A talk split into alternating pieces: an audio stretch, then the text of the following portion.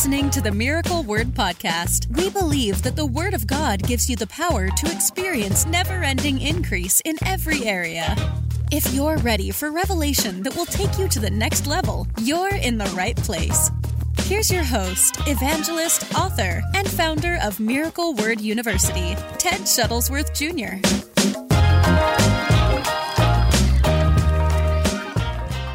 Um, we're dealing with these four enemies, if you will, of nonstop victory. How you can defeat them, how you can walk in an overcoming way throughout your entire life. You don't have to go up, down, up, down, crisis, blessing, crisis, blessing.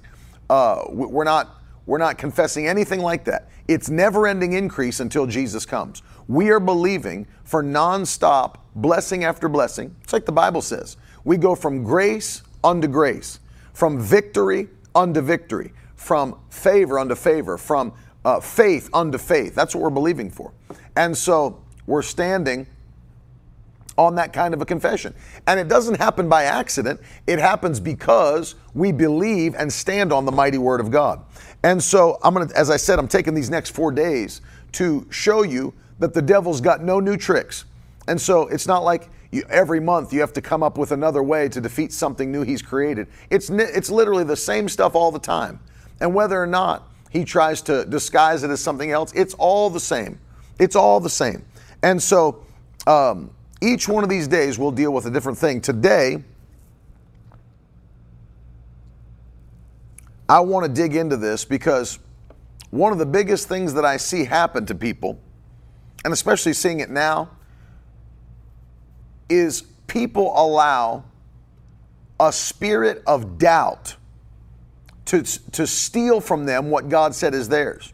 Now, this is a tactic that the enemy has literally used since the beginning, since the very beginning of time.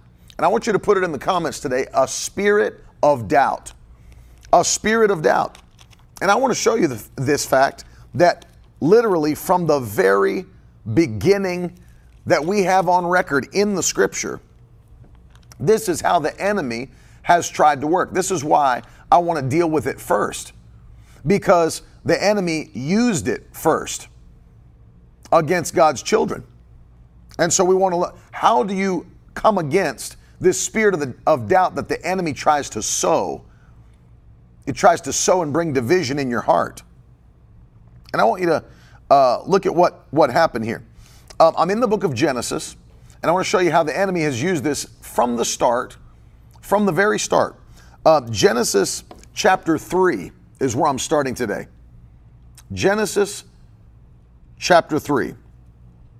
Now, God had already created man, put him in the garden, woman in the garden. But look at this. Now, we're in chapter 3. Now, the serpent was more crafty. This is verse 1 than any other beast of the field that the Lord God had made. And he said to the woman, Look at this now.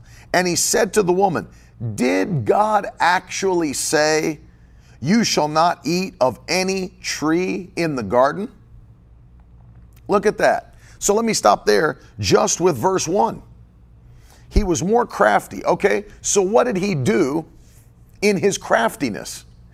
The serpent used his craftiness to do what? Try to bring a spirit of doubt into Eve's heart. To try to bring a spirit of doubt into Eve's heart. And so he says this Did God really say? So there's the first uh, question that tries to plant doubt in her heart. Did God really say? The devil starts to question God's word he starts to question God's word. Did God really say? Starts there. But then I want you to notice what he does next.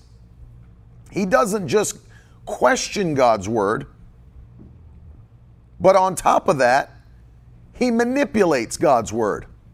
Did you notice? Did you notice what he did?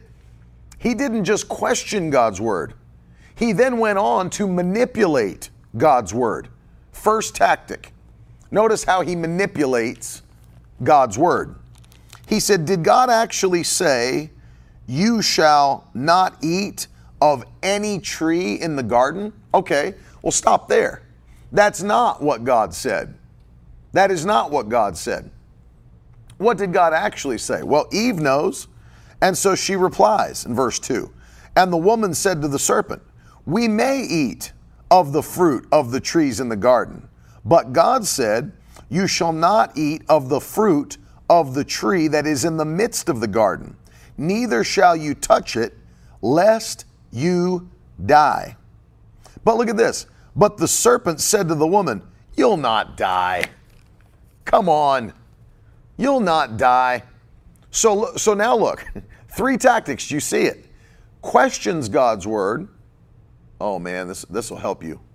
Questions God's word, manipulates God's word, and then what? Contradicts God's word. Man, get this in your spirit. Katrina said, You have no idea how much I needed to hear this today. This is good. See, the li- I, want, I want to explain something like Christina or Katrina just said, because I've seen other people commenting uh, today already. You say, Man, I need this today. I'm looking. You, you, you understand, the Holy Spirit guides us.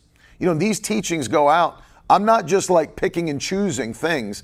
I'm in prayer asking God, what is it that needs to be said to the victory tribe? So it's not going to be a surprise when the Lord ministers something to you through these teachings that you needed. You needed it in your spirit. And I'm so happy because that's how the Holy Spirit helps us through the teaching of God's Word. And so, Katrina, I'm happy to hear that. Others that wrote uh, and said, This was for me today. I need this today. It is because the Holy Spirit is directing these things because He wants us to be built up in faith, wants us to be in position for victory. Amen.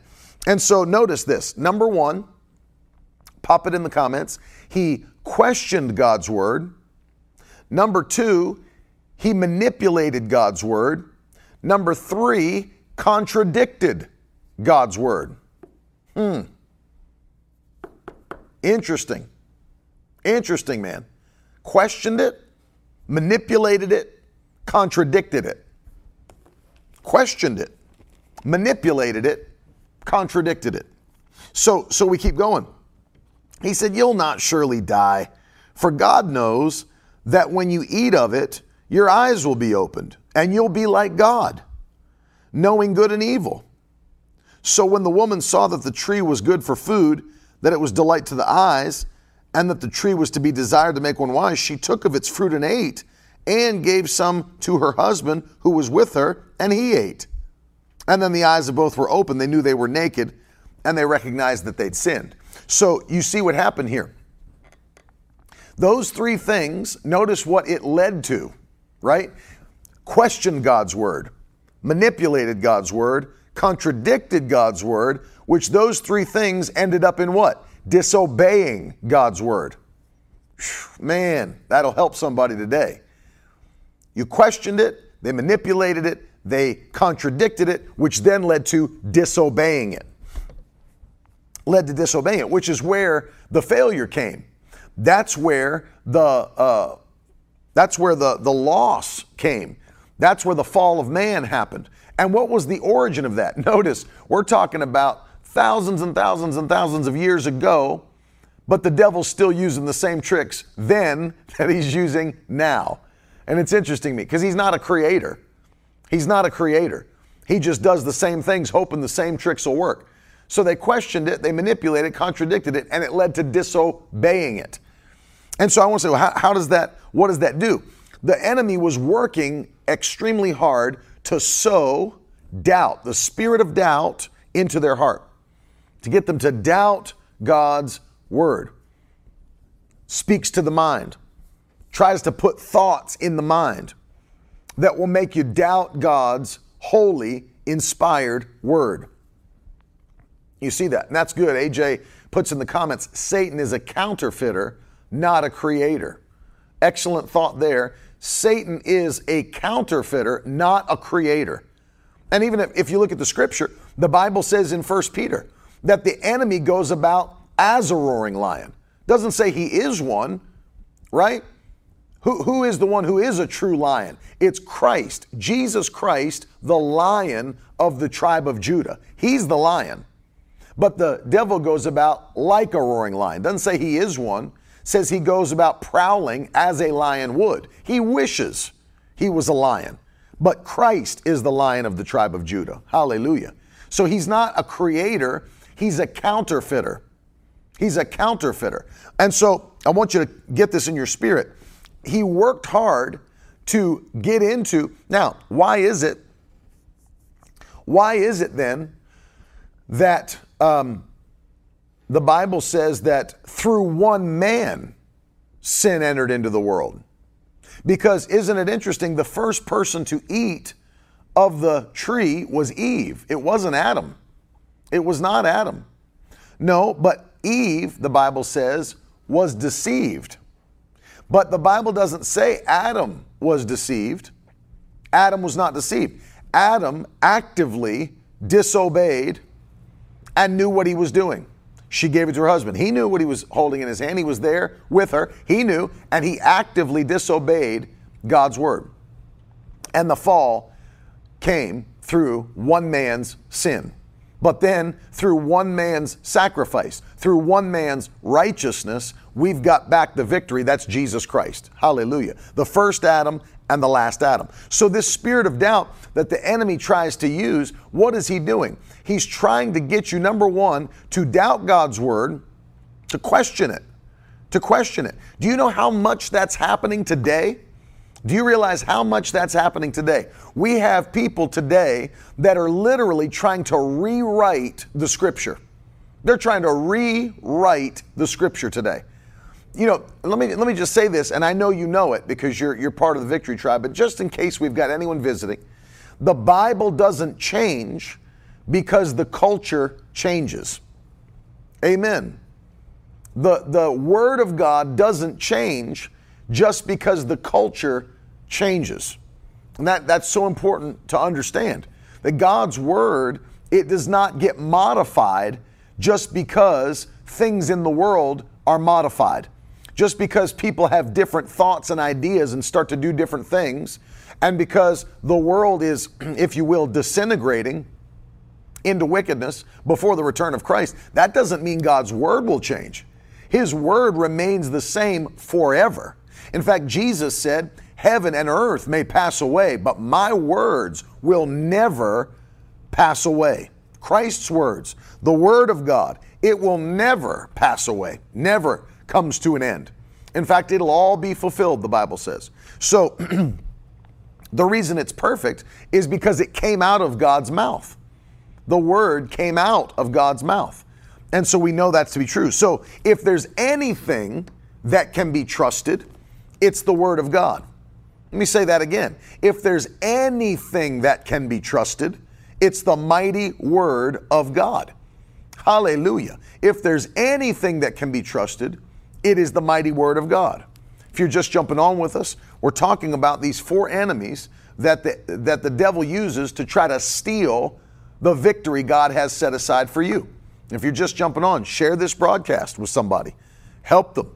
This will be a blessing to their spirit. So, the Bible says that the devil first tried to get them to question God's word, then manipulated God's word, then contradicted God's word, which led to disobeying God's word. So what happens? What takes place in this, the way this flows? Okay, let me tell you. So as they begin to, and, and let me just show you this the same thing happens today.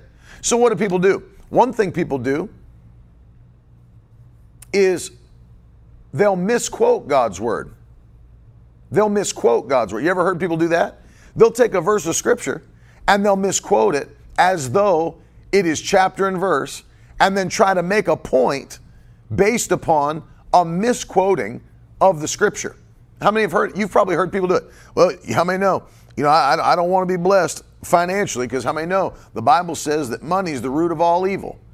How many have ever heard something like that happen? A misquotation of God's word, or sometimes a partial quotation of God's word. You know, I don't want to be blessed financially. You know, the, the, the, you know, the Bible says money's the root of all evil. Where does the Bible say that money is the root of all evil? Doesn't say that. Doesn't say that at all. It says the love of money is the root of all kinds of evil. The love of money. That's a big difference, man. That's a big difference. There's a big difference between money being the root of all evil and the love of money. being the root of all kinds of evil. Because if money itself was evil or having money was evil, then every Christian should give everything they have away and not have anything. They truly should take a vow of poverty if money itself was evil.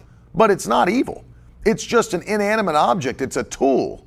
It's a tool. But the Bible does say that a love of money is the root of all kinds. You can't love money and love God at the same time. You cannot love money and love God. So, what do we have there? There we have a misquotation of Scripture that I'm sure, trust me, the enemy uses that all day long.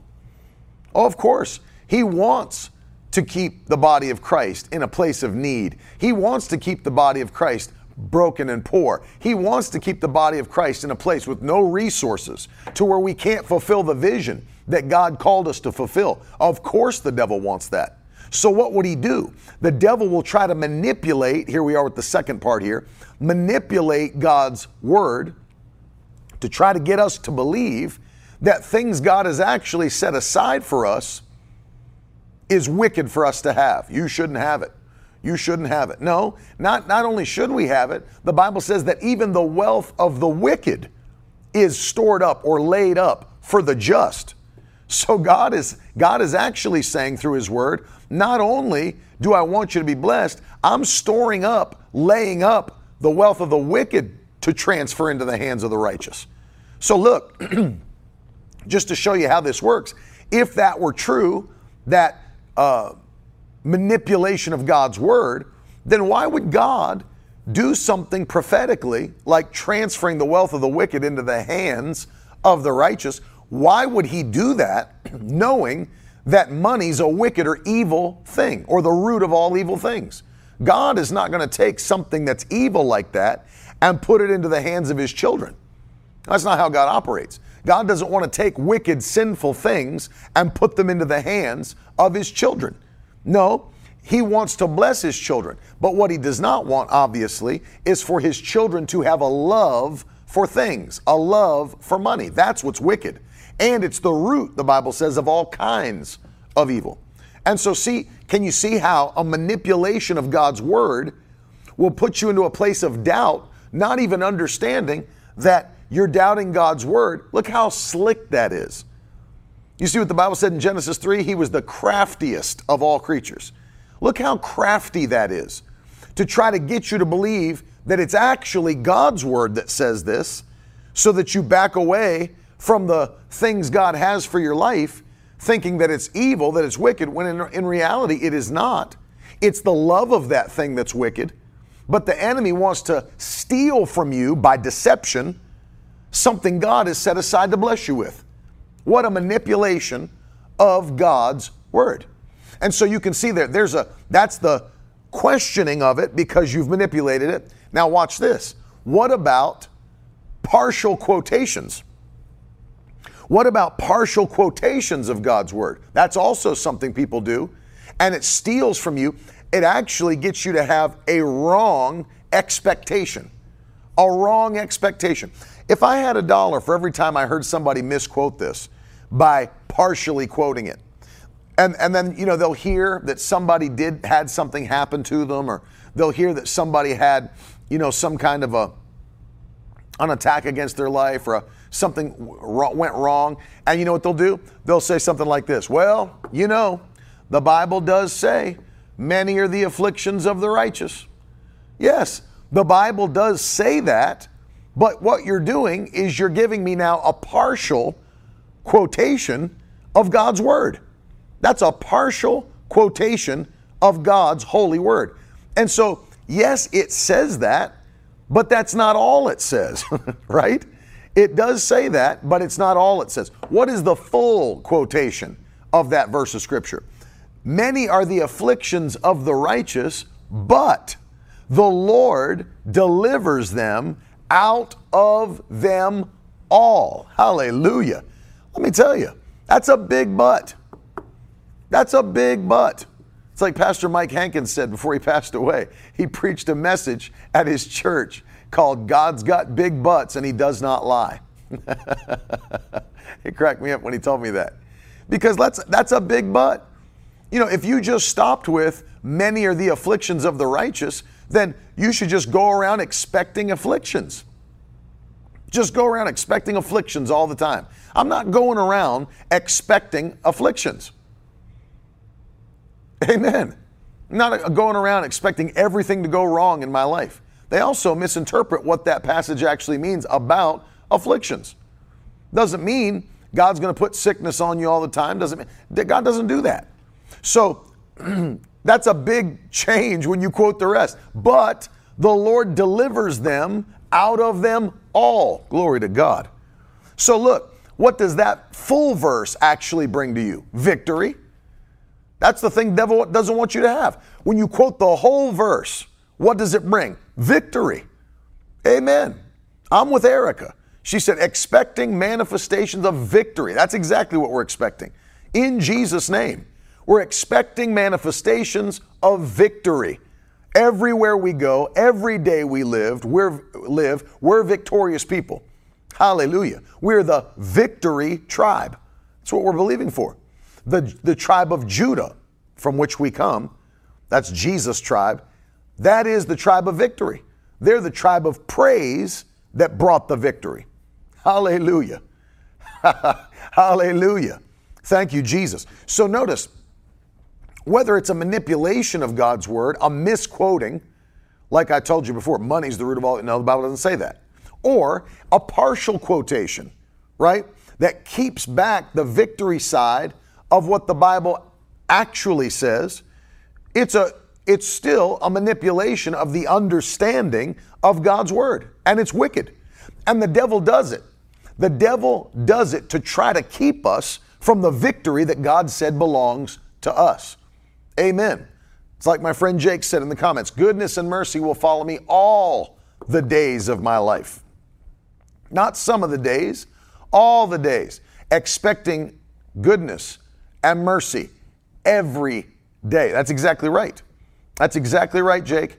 Say that because we are not expecting failures. We're not expecting uh, to be destroyed. We're not expecting drama. We're not expecting crisis. We're not expecting problems and issues. Oh, sure, the devil may attack, but we're victorious in every attack.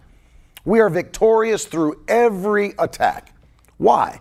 Because we hold in our hand the shield of faith, which will extinguish every fiery dart of the wicked one. Not some of them, every fiery dart. Glory to God. Every single one. I don't care which type the devil launches at you, it doesn't matter. That shield of faith, it's so powerful that it extinguishes every single attack of the devil. Hallelujah. And on, on the other side of your hand, over here, you've got the sword of the Spirit, which is the Word of God. So you're equipped today with the shield of faith on one side and you've got the sword of the Spirit on the other side. So you're equipped to extinguish every attack, but then to attack your, uh, on, on your own behalf. God doesn't just want you defending, He didn't stop after giving you armor and a shield. He also put in your hand a sword, glory to God, and that sword empowers you to take ground in the kingdom of God. That sword empowers you to fight the good fight of faith and lay hold on eternal life. You're called, I'm called to lay hold, grasp firmly eternal life by fighting the good fight of faith. Hallelujah. And you're empowered to do so. You're empowered to do so. And so you say, well, this, and of course, this is happening all over the place, that the enemy is trying to get people to doubt the mighty Word of God. Getting them to doubt, wants them to doubt. But see, here's the thing every time, even when God's getting ready to do a miracle, the enemy will try to send people to get you to doubt. Get you to doubt, right? I want to show you something in Mark 5. Normally, when we turn to Mark 5, uh, most people will talk about uh, the woman with the issue of blood. But I want you to remember something there was another miracle in this passage that Jesus did. It was the daughter of Jairus, who was like literally sick unto death, the Bible says, sick unto death. And um, Jesus was willing to go to Jairus' house to heal his daughter. They're literally walking there. They're on their way to Jairus' house for the miracle to take place. And look what happens. The Bible says in uh, Mark 5:35, while he was still speaking, there came from the ruler's house some who said, "Your daughter is dead." Now hold on. They didn't just stop by giving the report, Your daughter is dead. They didn't stop there. There was something else they said, which was out of place. You ready for this? Your daughter is dead. Why trouble the teacher any further? You know what that shows right there? That's just a straight up statement of doubt and unbelief. Because now what you're saying is that the teacher, who is Jesus Christ, has no power over death. That's what you're saying by that statement of doubt. That the teacher, who is Jesus Christ, has no power over death. Oh, she's dead now. Why trouble the teacher any further? Because the teacher is a dead raising teacher. Hallelujah. He carries the power of resurrection. That's why I'm troubling the teacher.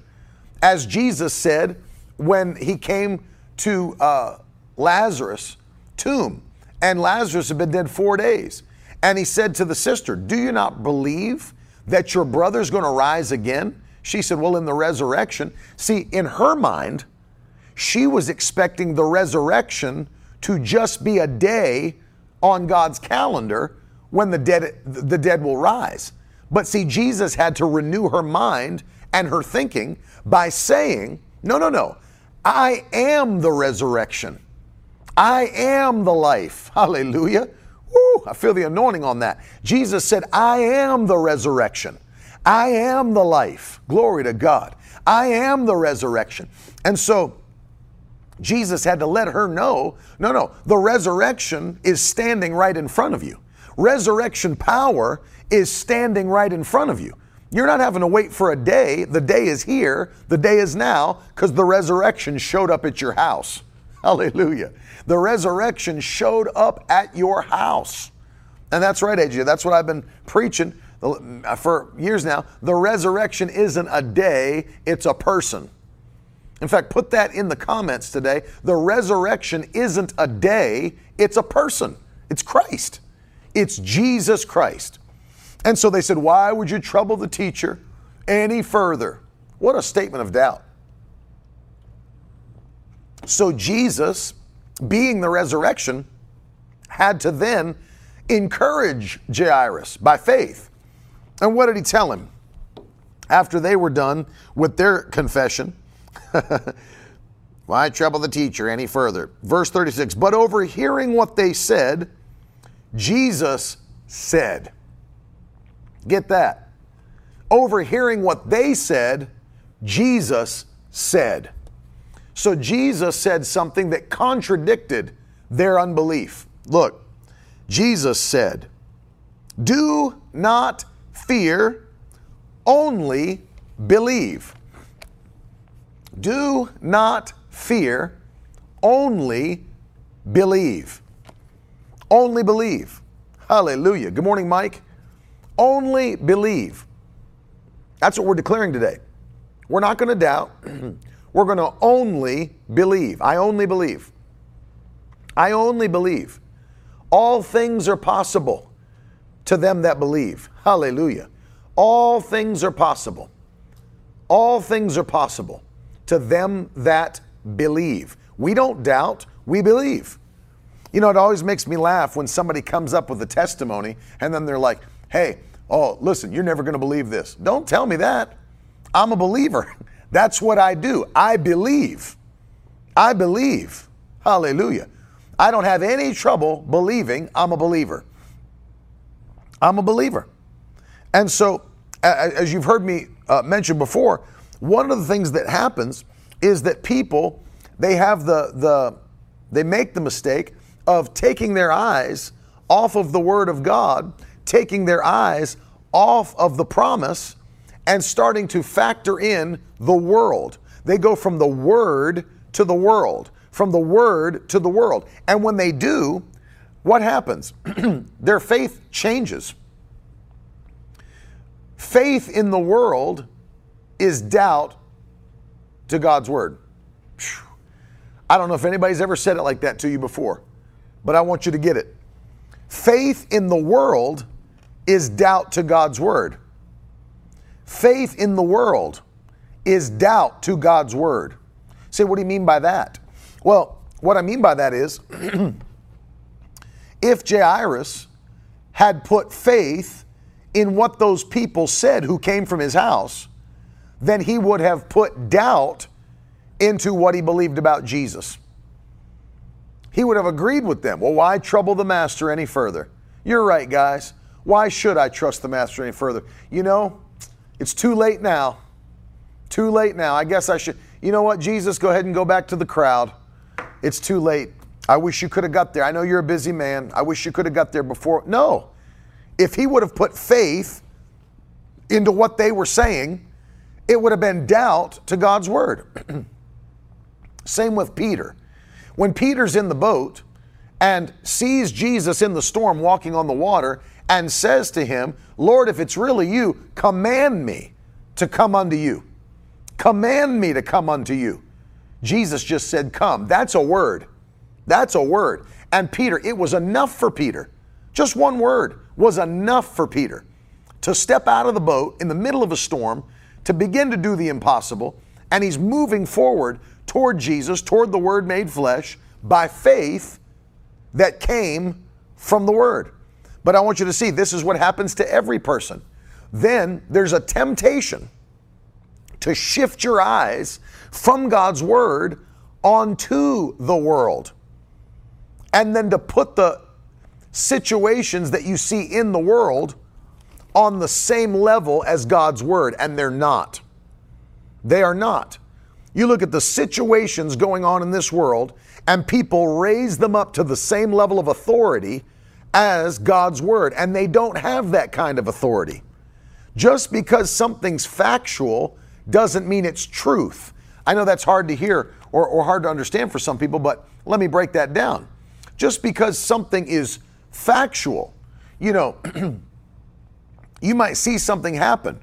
You might see, you might get a, a report, you might have a diagnosis, you might whatever it might be. Just because something's factual or that exists doesn't con- number 1, it doesn't mean God's word is not true. In fact, this is not on the same level as this. A diagnosis from a doctor is not on the same level as God's holy, infinite, indestructible word. It's way down here. God's word's way God's word's so far above you can't even see it in the camera shot. You can't even see it in the camera shot. Why? Because the, the psalmist said that he has magnified or exalted his word even above his name. Get that in your heart. Even above his name. So I can't even give you a proper illustration because the situations are so far down here, but the word is so high. It's so high because he's exalted it above his name. You can't even see it in the analogy. They're not on the same level. They're not on the same level. Your diagnosis from a specialist is not on the same level as God's Word. What you see happening in the uh, economy is not on the same level as God's Word. What you see happening in your family is not the same uh, and on the same level as God's Word. And this man had to realize it, and Peter had to realize it, right? Be not afraid, only believe. Only believe. All things are possible. So, Peter, what did he do?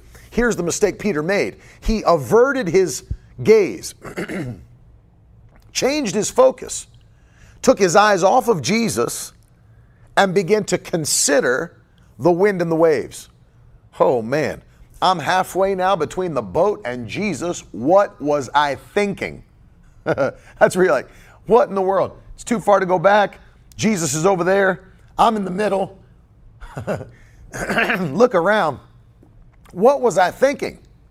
It's like I'm considering the size of the waves now. I'm looking at the wind. I'm looking at the. What in the world was I thinking getting out of the boat? he didn't think that when he got out of the boat. He wasn't thinking that when the word came to him, or else he wouldn't have got out of the boat. Something sparked his heart when the word came to him that made him take an action toward the impossible. Man, I feel like dancing today. Glory to God, I feel like dancing today. Because a word came to Peter that made him take an action toward the impossible. That's us. Hallelujah. That is us. I said, That is us. Somebody put, just make it personal. Say, That is me. That is me. You're taking actions toward the impossible. You are taking actions toward the impossible. You are taking actions toward the impossible. That is me. That is me. That is me. Looking at Mike and Caitlin Laval. They sold everything just to move to Miracle Word Church, whatever fit in their car. And then they came down in faith, believing. Glory to God. Believing, taking steps towards the impossible. Amen, Erica. Amen, Patricia. Amen, Road. That is me. Literally, Nancy said, literally, that is me. That's right. Because you're a faith person. You're a faith man, a faith woman. That's exactly right. That is you. And don't ever let anybody tell you it's not you. That's right, Hunter. That is you, Hunter. That is who you are, Hunter. Liz Mendez, that is who you are. You are the person who, by the word, takes steps towards the impossible. Glory to God. I'll tell you what, that'll make you want to dance and run at the same time. And then I'm not going to take my eyes off the word and put them on the world and start to consider the waves and the wind. Who cares? Who cares? That's right, John Puma. That's right, Chanel Honeycutt. That's right, Katrina. That's right, Vicky. Come on, Kevin Bacon. It is you. It is you, Caitlin. That is. And look at how God does it. You know, John gave his testimony at prayer, then he gave it at the church, moved out to Oklahoma, started his own businesses in just a short period of time. 70 some thousand dollars worth of contracts, put together three properties that he ended up paying $100 each for to build homes on. I mean, come on. Steps towards the impossible. Hunter said, if I wasn't at work, I'd be shouting. My God. Maybe just shout, scare them all. Don't get fired, Hunter. Don't get fired. Yeah, that's you, Hannah Campbell. Hallelujah. That's you, Deb Dursey. We are those people. We're the ones that get the word, jump out of the boat, run towards the impossible. Faith people. Faith people in Jesus' name. Well, as Peter's standing out there, he's in the middle. Now, let me give you something that'll help you. Yeah, that's right. Trinity said, uh, uh, when you said $100 on Sunday, I thought, did I hear that right? That's exactly right. That's what God did for John Puma. I mean, imagine closing on three different properties for $100 each to build homes on those properties. I mean, that's stuff that only God gets the glory for. Only He gets the glory for that kind of stuff. And so, yes, we're those people. We're running toward the impossible. Thank you, Jesus. And look, here, here we are. And this is what happens with everybody. Devil has no new tricks. Once again, no new tricks. No new tricks. In the middle of your obedience, in the middle of your faith, right? The devil tries to get you to shift your focus onto the waves. What is that? It just represents the world, what's going on in the world. He'll try to get you to shift your, uh, an AJ Bible, I know you're still on. Give me that. If you give me that reference real quick in Ecclesiastes, those that consider the the uh, the wind, those that consider the weather, they, or the clouds, they will not they'll not sow. But uh, the the enemy tries to get you to shift your gaze, and then you look. Doesn't matter what it is, right? Doesn't matter if it's a diagnosis. Doesn't matter if it's uh, negative things happening in your family. Doesn't matter if it's stuff going on in the economy. Whatever it might be. And that's exactly how the enemy works. He tries to then take you to get your eyes off of God's word and, and believe that wholeheartedly. Say, yeah, but, thank you, AJ. Yeah, yeah, I know, you know, I know the Bible says that. You know, keep your ears open for this. I want you to keep your ears open for this. If you've got people all around you and you hear them saying things like, um, yeah, you know, I know the Bible says that, but keep your ears open for that. That's a red flag. Red flags on that one. Hear me. Red flags on that one. I know the Bible says that, but. In fact, write it so that you remember it, because that's a massive red flag. I know the Bible says that, but. That's exactly, Liz said that's the wrong but. That's exactly right. That's not the kind of but God would use. That's a, that's a doubt and unbelief but. I know the Bible says that, but no, no, no. That's a red flag. That's a red flag.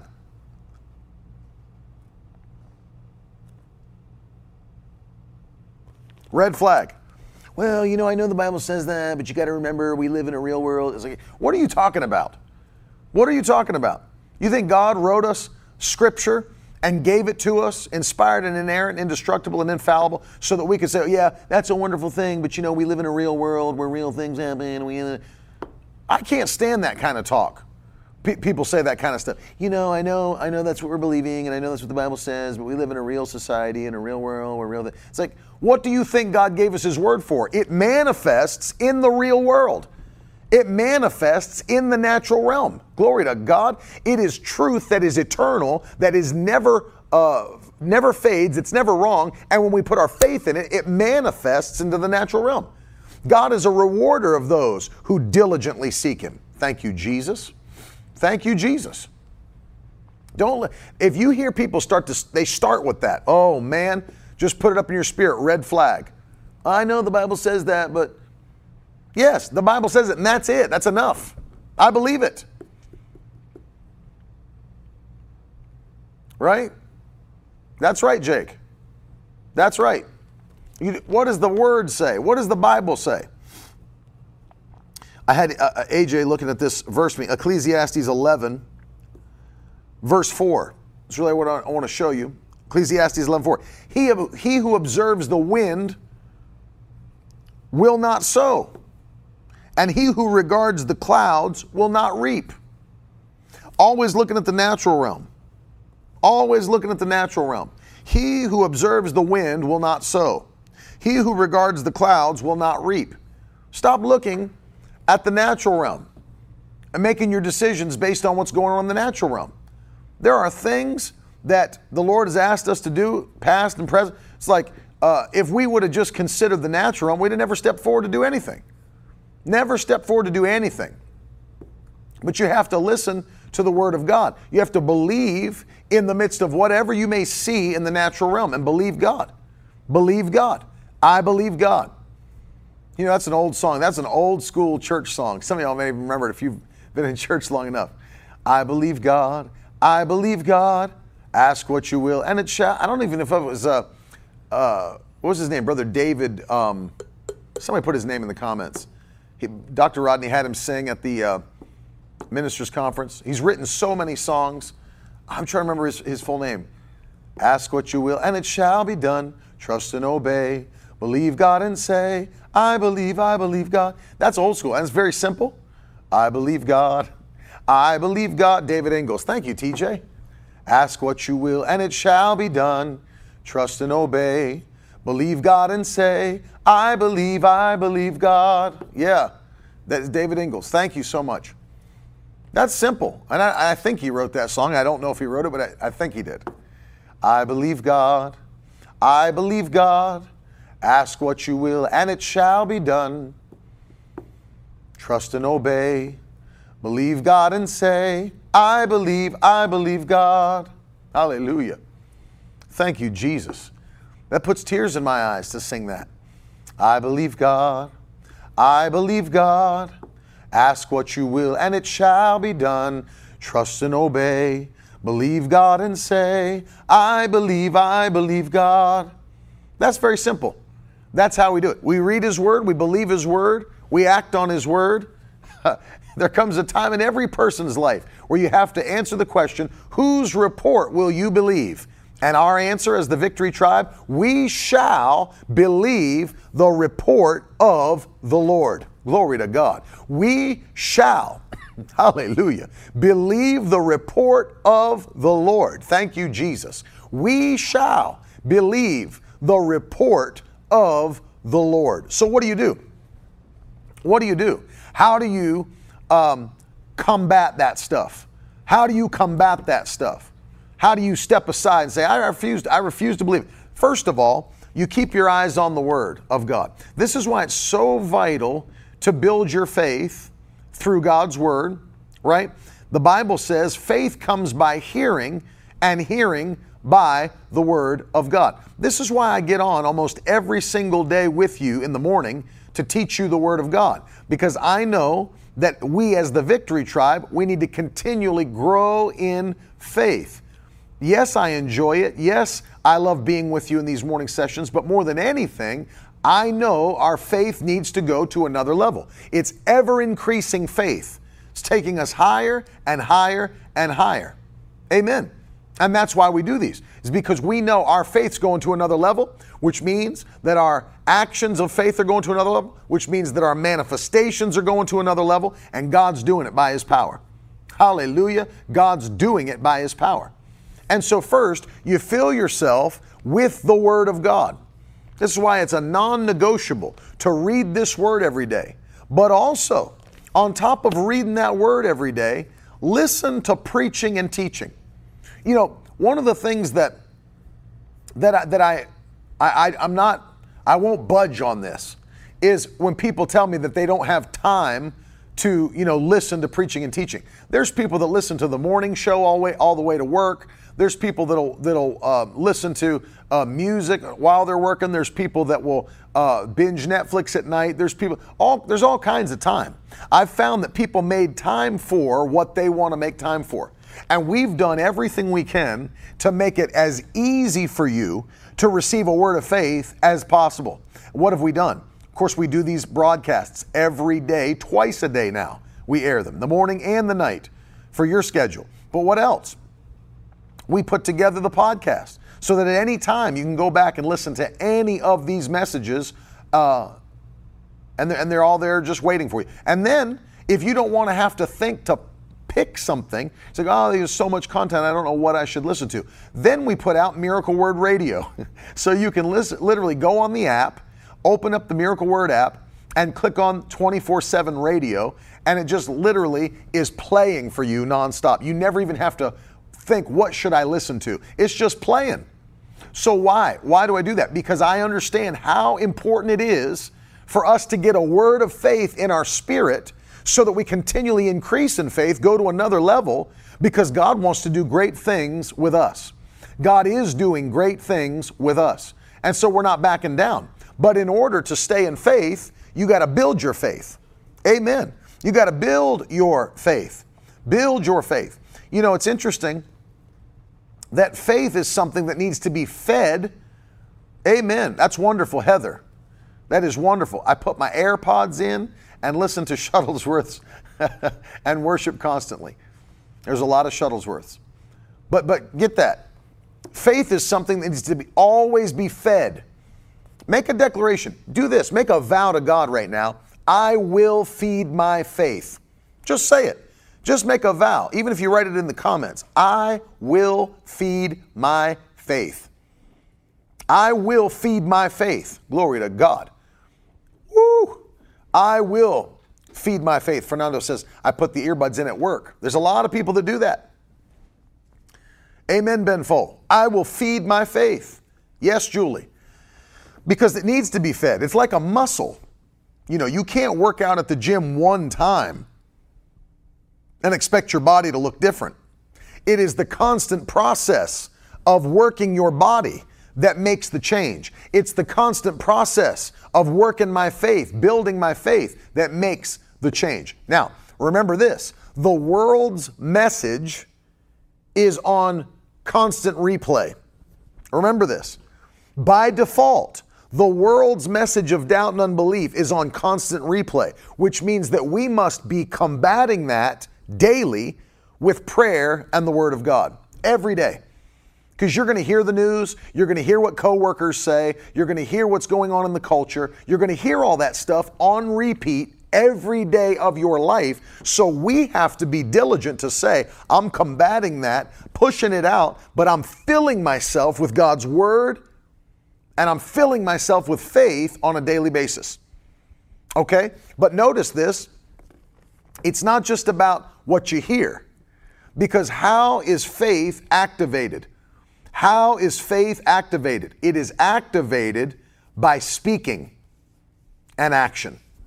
Hallelujah. Faith is activated by speaking and by action. Let me say this before, before we do anything else today. Faith is activated by speaking and by action. I'll show you that in just a couple of places, real quick. Mark chapter 11, we know this. This was Brother Hagin's life verse. Mark chapter 11. And let me read you verses 22 through 24.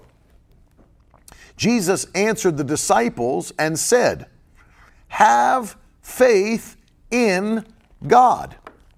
Have faith in God. That's Mark 11, 22. So then he goes on to describe what it looks like to have faith in God. Mark 11, 22 and 23 and 24.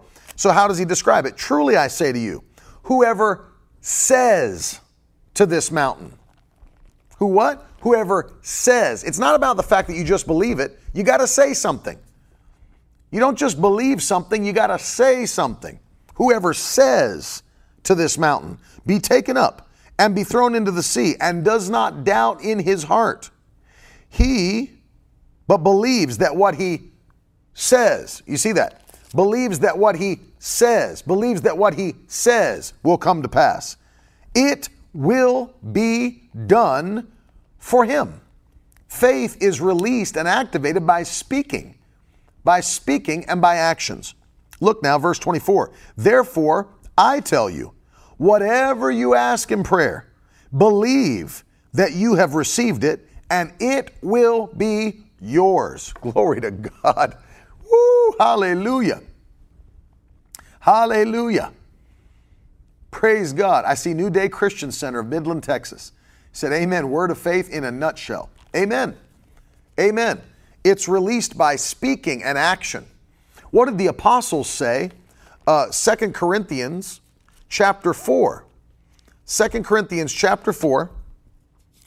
Let's read it together. If you remember in 2020, I went hard on this. We did the Spirit of Faith sessions and we did not stop for like weeks and weeks. Did not stop.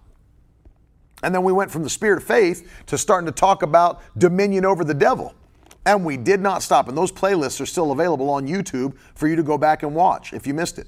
I had so many people write and say, man, those sessions saved me during COVID because I had a spirit of fear hit me, came upon me. I didn't know what was going to happen. And we tuned in twice a day to the Spirit of Faith sessions and the Dominion over the Devil sessions.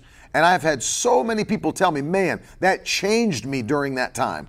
That's because the Word, it's not me, the Word of God changes you. The Word of God changes you. Look, 2 Corinthians 4:13. Since we have the same spirit of faith. Glory.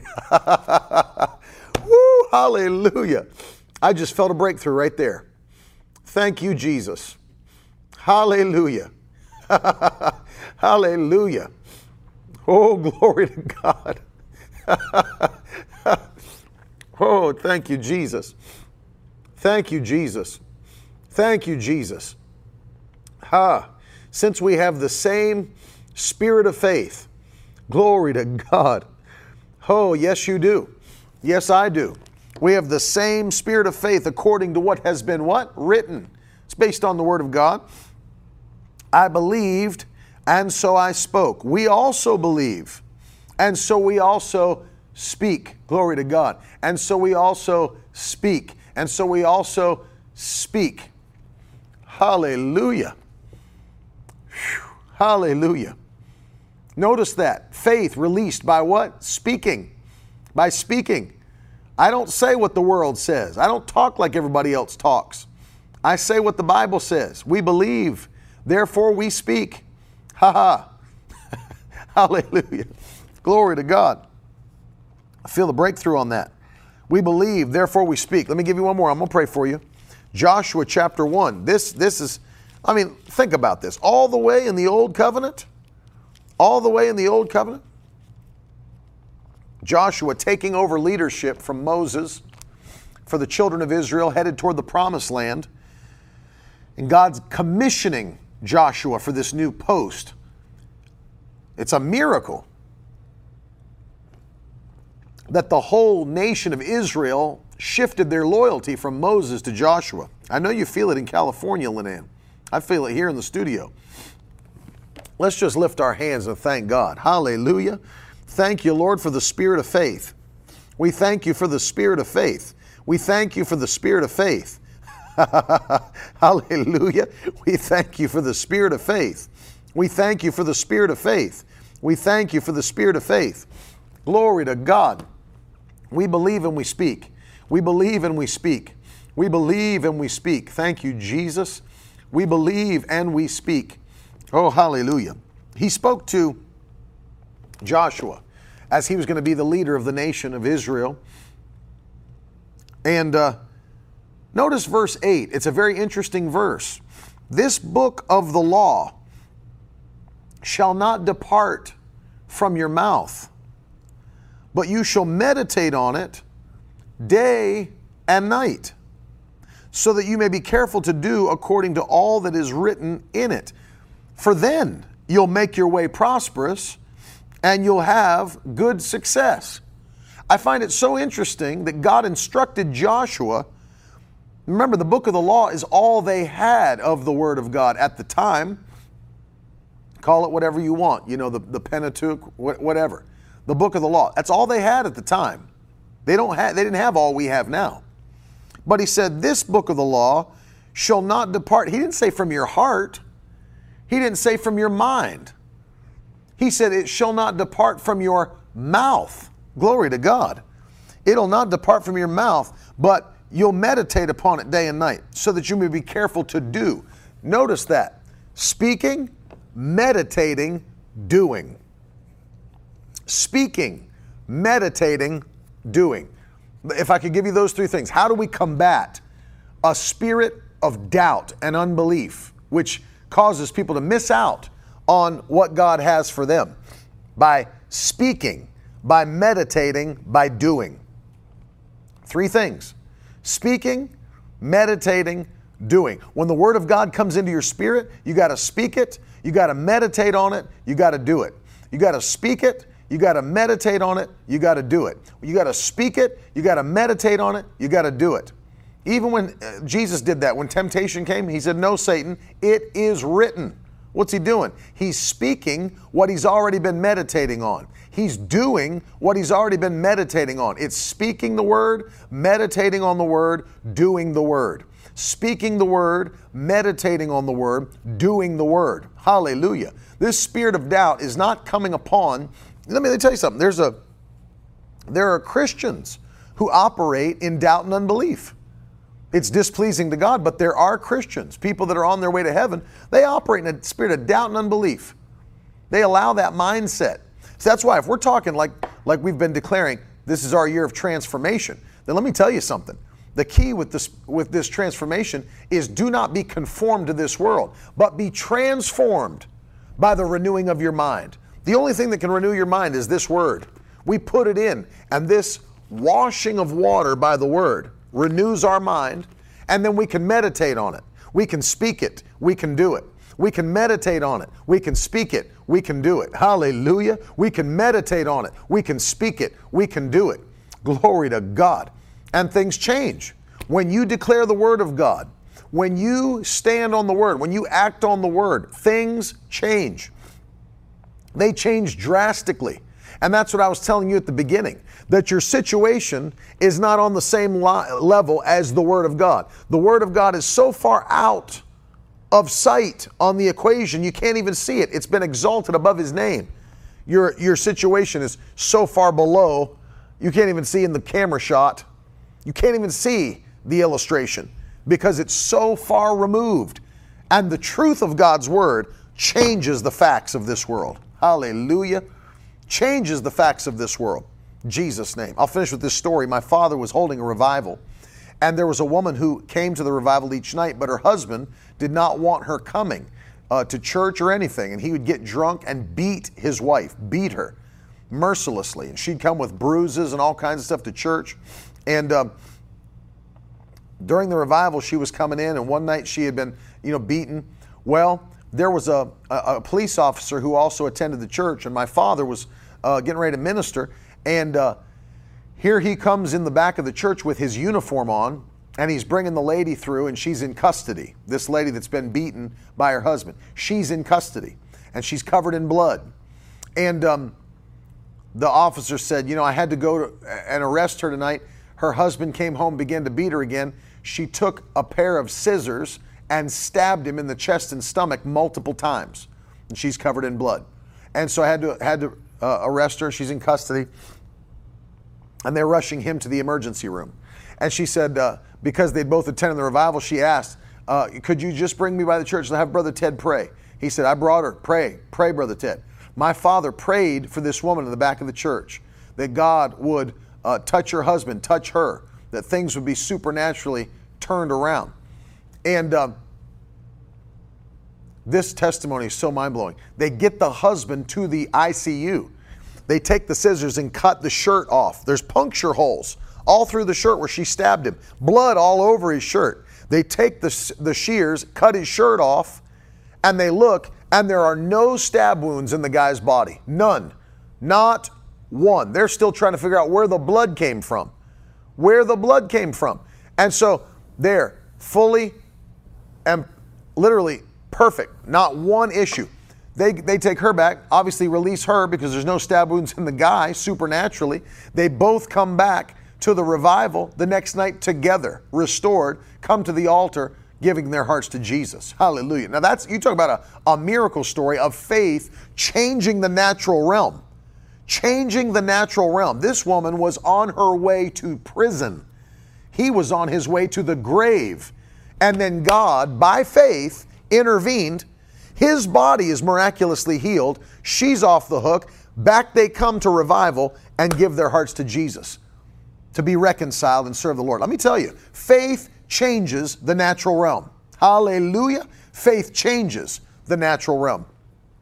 Glory to God. Father, I'm praying today for every person watching me, for all those listening to me. We refuse to let the situations of this world, looking at the waves, looking at the wind, it will not derail us from our faith in Jesus' name. It will not derail us from our faith in Jesus' name. We speak the word, we meditate on the word, we act on the word in the name of Jesus Christ. And so, Lord, whatever it was that the enemy was trying to use to fill their minds, their hearts with doubt and unbelief, to try to doubt the word you've already given them, Lord, today, I pray that you would inspire through this message a new faith in their heart. I pray that take their faith to another level in Jesus' name. We will not be defeated. We are not going from crisis to crisis, issue to issue, drama to drama. It's not our story in the mighty name of Jesus Christ. And so, Lord, today we declare by the power of God, we're going to another level. We're going to another level. This is our year of transformation in the mighty name of Jesus Christ. And we give you all praise and all glory for what you're doing in the name that's above every name, Jesus. And if you believe that today, I want you to throw your hands up in the comments. I want you to give God some praise wherever you are. Give Him some thanks wherever you're at right now. And again, I'm taking this whole week through Friday to deal with these four areas. Today was part one spirit of doubt that the enemy uses to try to stop you from walking in never ending victory. Walking in never ending victory. You're more than a conqueror, you're an overcomer through Christ Jesus. Declare it today. I am more than a conqueror. I'm an overcomer, and I believe God's word. Hallelujah. I believe God's word. Thank you, Jesus.